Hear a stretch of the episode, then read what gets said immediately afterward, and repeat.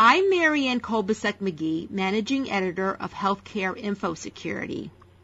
Last week, the U.S. Department of Health and Human Services released its long-awaited HIPAA Omnibus Final Rule. Today, I'm speaking with Susan McAndrew, Deputy Director for Health Information Privacy at the Office for Civil Rights of the Department of Health and Human Services. Susan joined HHS in the year 2000 to work on the development of the first iteration of the HIPAA privacy rule. Since then, Susan has seen HIPAA through all its many stages of development, including the new Omnibus Final Rule. Susan will discuss the major provisions of the new regulations. Hi, Susan. Hi, thank you for having me. Well, thank you for joining us.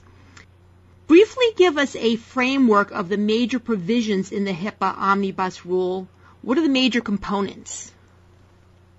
The omnibus rule actually combines uh, a number of rulemakings, um, most of them based on uh, statutory authority that we had gotten uh, in the past couple of years.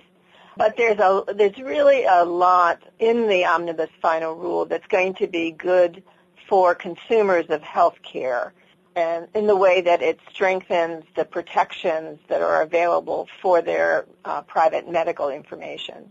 And it's really going to help the consumer in many ways to better control how their information is used and to become more active in controlling and being involved in their own care.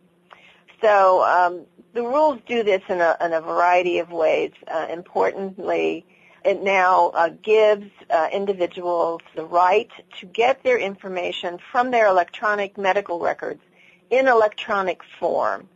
And I think this is going to pave the way for the growth of individuals having access to their information electronically so that they can go on their home computer at any time in the day and call up uh, their medical records and get them in real time.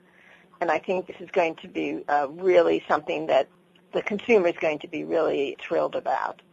Uh, it also gives individuals the right to tell their healthcare providers not to send information, certain information, to their health insurance companies uh, when it is when they have already paid for that those services in cash with the provider. So this gives them additional uh, control to keep some of their treatment information confidential and that gets shared uh, with their insurance companies only when the insurance company is actually going to be asked to pay for that service.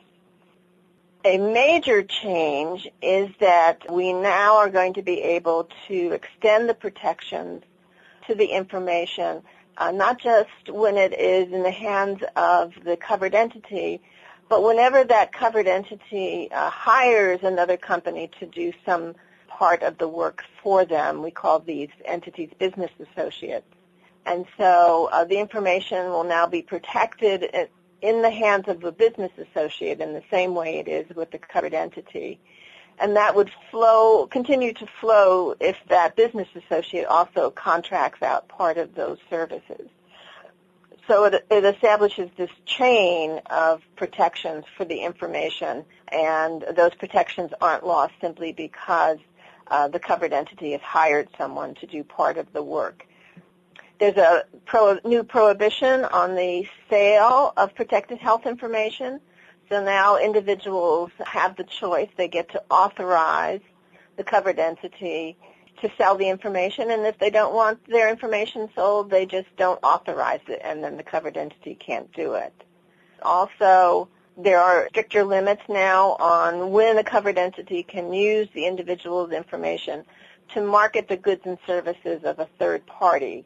And so whenever they are being paid by that third party to send those kinds of communications, the covered entity can only do so if they get the authorization from the individual to say that they want to receive those kinds of materials.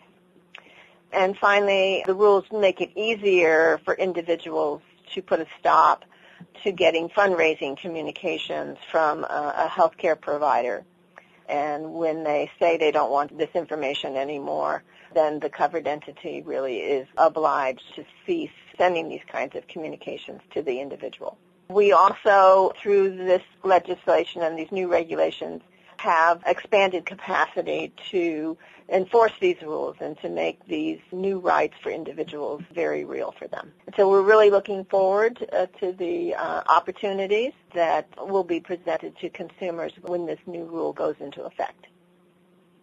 The final version of the HIPAA breach notification rule removes the harm standard that was included in the interim final rule and replaces it with a more specific guidance about when to report a breach. Could you please compare and contrast what the original rule said about making a decision to report a breach versus what the final version says? And please explain why the change was needed.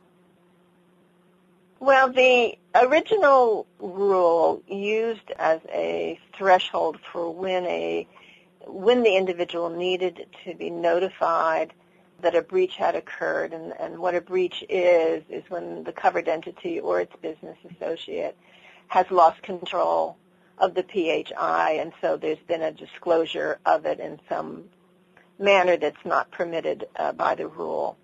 What we originally asked the covered entity to consider when the breach occurred was whether or not there was a significant risk of harm, and that could be reputational, financial, or any other kind of harm to the individual. And if there was, uh, if the breach, the loss of this information uh, created such a risk for the individual, uh, then the individual needed to be notified. There was a lot of comment that we received that it was difficult for covered entities really to assess uh, individual by individual what, what kind of risk was being posed. That some individuals may be more vulnerable than others, and particularly in things like reputational harm. It was very difficult to for them to know and it was considered to be too subjective. So in the final rule, we have replaced it, this uh, what has become known as this harm standard, with a more objective way to measure when breach creates a situation of a significant risk such that notification to the individual is warranted. And so what we ask uh, the entity to consider is is it likely that the breach is, will result in the information itself, the data that was lost, being compromised in some way? And then we've spelled out some particular factors which go to the nature and extent of the protected health information that was involved in the loss, in particular focusing on what types of identifiers were in that data and therefore uh, how likely it is that someone who obtained the data in an impermissible way could re-identify that information and use it for some bad purpose. We also asked them to consider who was the unauthorized person who obtained this data through the breach. Uh, sometimes that is known. Sometimes for instance, in a hacking situation, uh, you don't know exactly who the hacker was, but you can presume some malicious intent just from the hacking itself. Other times it may be more uh, benign and that the information may just have been misdirected to a wrong individual and uh, that may not pose the same kind of risk that, say, a theft or a hacking situation would. We do ask them to consider whether or not it's likely that the information is actually been acquired or viewed. Again, in some intrusion situations, or even if sometimes uh, when there's been a theft of a of a laptop and you do recover that laptop, you can do a forensic analysis to determine whether or not as a result of that incident, whether any information was actually accessed. Then finally, we asked them to consider the extent to which there's been some mitigation of the risk that the original breach caused. And again, that can be something like recovery of the, of the laptop. So some limitation on how long say, a, a website portal may have been insecure. And so if there's been some mitigation in place, that may also lower the risk. But in the end, once they consider all these factors, and, and the, this is not an, an exclusive list, so there may be other factors that the situation itself would make sense to consider, that in, in the end, after all of this is looked at, the, the entity has to notify unless they can say through an analysis of these factors that there's only a low probability of that the protected health information that was lost will be compromised as a result of that loss. What is your feeling in terms of whether there will be more or fewer breaches being reported under the new rule? I think there may be marginally more breaches reported. I do think by and large from the breaches that we have been seeing uh, reported, there are incidents, there, there are occasionally uh, incidents that we would not, we did not think, uh, even under the old standard, would have posed a risk worthy of notifying individuals. Uh, and we're hoping that through these objective, more objective standards and assessment practice, uh, that entities uh, will be able, on a more uniform basis, to come to a determination about whether or not notification is necessary. So it's not so much whether we're expecting more or fewer reports so much as trying to achieve more uniformity in what gets reported. Earlier you mentioned the impact on business associates. Could you please explain how the omnibus rule impacts business associates and, and subcontractors? And how is the definition of business associates broadened? How are their responsibilities changed under HIPAA? Under the omnibus, and as a result of statutory changes in the health information technology for economic and clinical health, better known as HITECH Act, business associates for the first time will have some absolute obligations for how they can use and disclose uh, the protected health information that they have on behalf of the covered entity. And if that information is electronic, the standards by which they must secure the information. The change that was made really is in raising the bar for business associates in complying with what are essentially contractual requirements that they have today. So it's not so much that those uh, actual obligations have changed. It's just that under the HITECH Act, business associates can now be called to account for any misuse or failure to safeguard this information. And so what um, they're going to be required to do currently, business associates covered entities that want to engage a business associate are required to have in place a business associate agreement that covers the obligations of the business associate with respect to the protected health information that they will get in the course of this work. And it also basically requires the business associate to assure the covered entity that in its that the protected health information in its possession in the business associate's hands will be adequately safeguarded. So what has changed is that when these contractual arrangements are entered into, uh, they now need to pay particular attention to the spelling out for the business associate of what exactly are the uses and disclosures of this protected health information that they will have. And the covered entity should be limiting the permissions uh, to keep the uses and disclosures of that information within scope of what the business associate is doing for the covered entity. For instance, if they are hiring someone to manage their billing function, they can define in the contract what information the covered entity will get in order to manage the bills and what what they can do with that information in order to execute the bill and the payment structure. Uh, and and much of that means that that business associate has no need for much clinical data and certainly not total access to the medical record which is going on on the clinical side of the house. So it, they wouldn't normally get the full panoply of uses and disclosures that the covered entity gets it would be something structured to just that piece of business that the business associate is doing.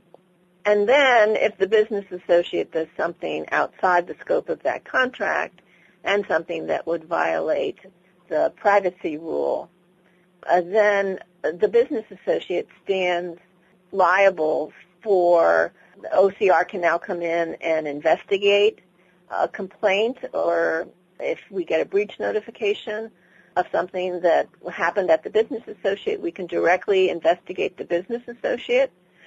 And if they have violated uh, the rule, and in this case it might be a use that's outside the contract, then the business associate could face penalties uh, the same way the covered entity does and more importantly, with regard to their general assurance of safeguard, if the information is in electronic form, which it will increasingly be, then the adequacy of the safeguards for that information will be measured at the business associate by the HIPAA security rule, which is the same set of standards that we measure safeguards at the covered entity itself. So it assures that those same standards that are spelled out in the security rule are in place at the business associate. And this holds true if the business associate then in turn contracts with others for some part of the business.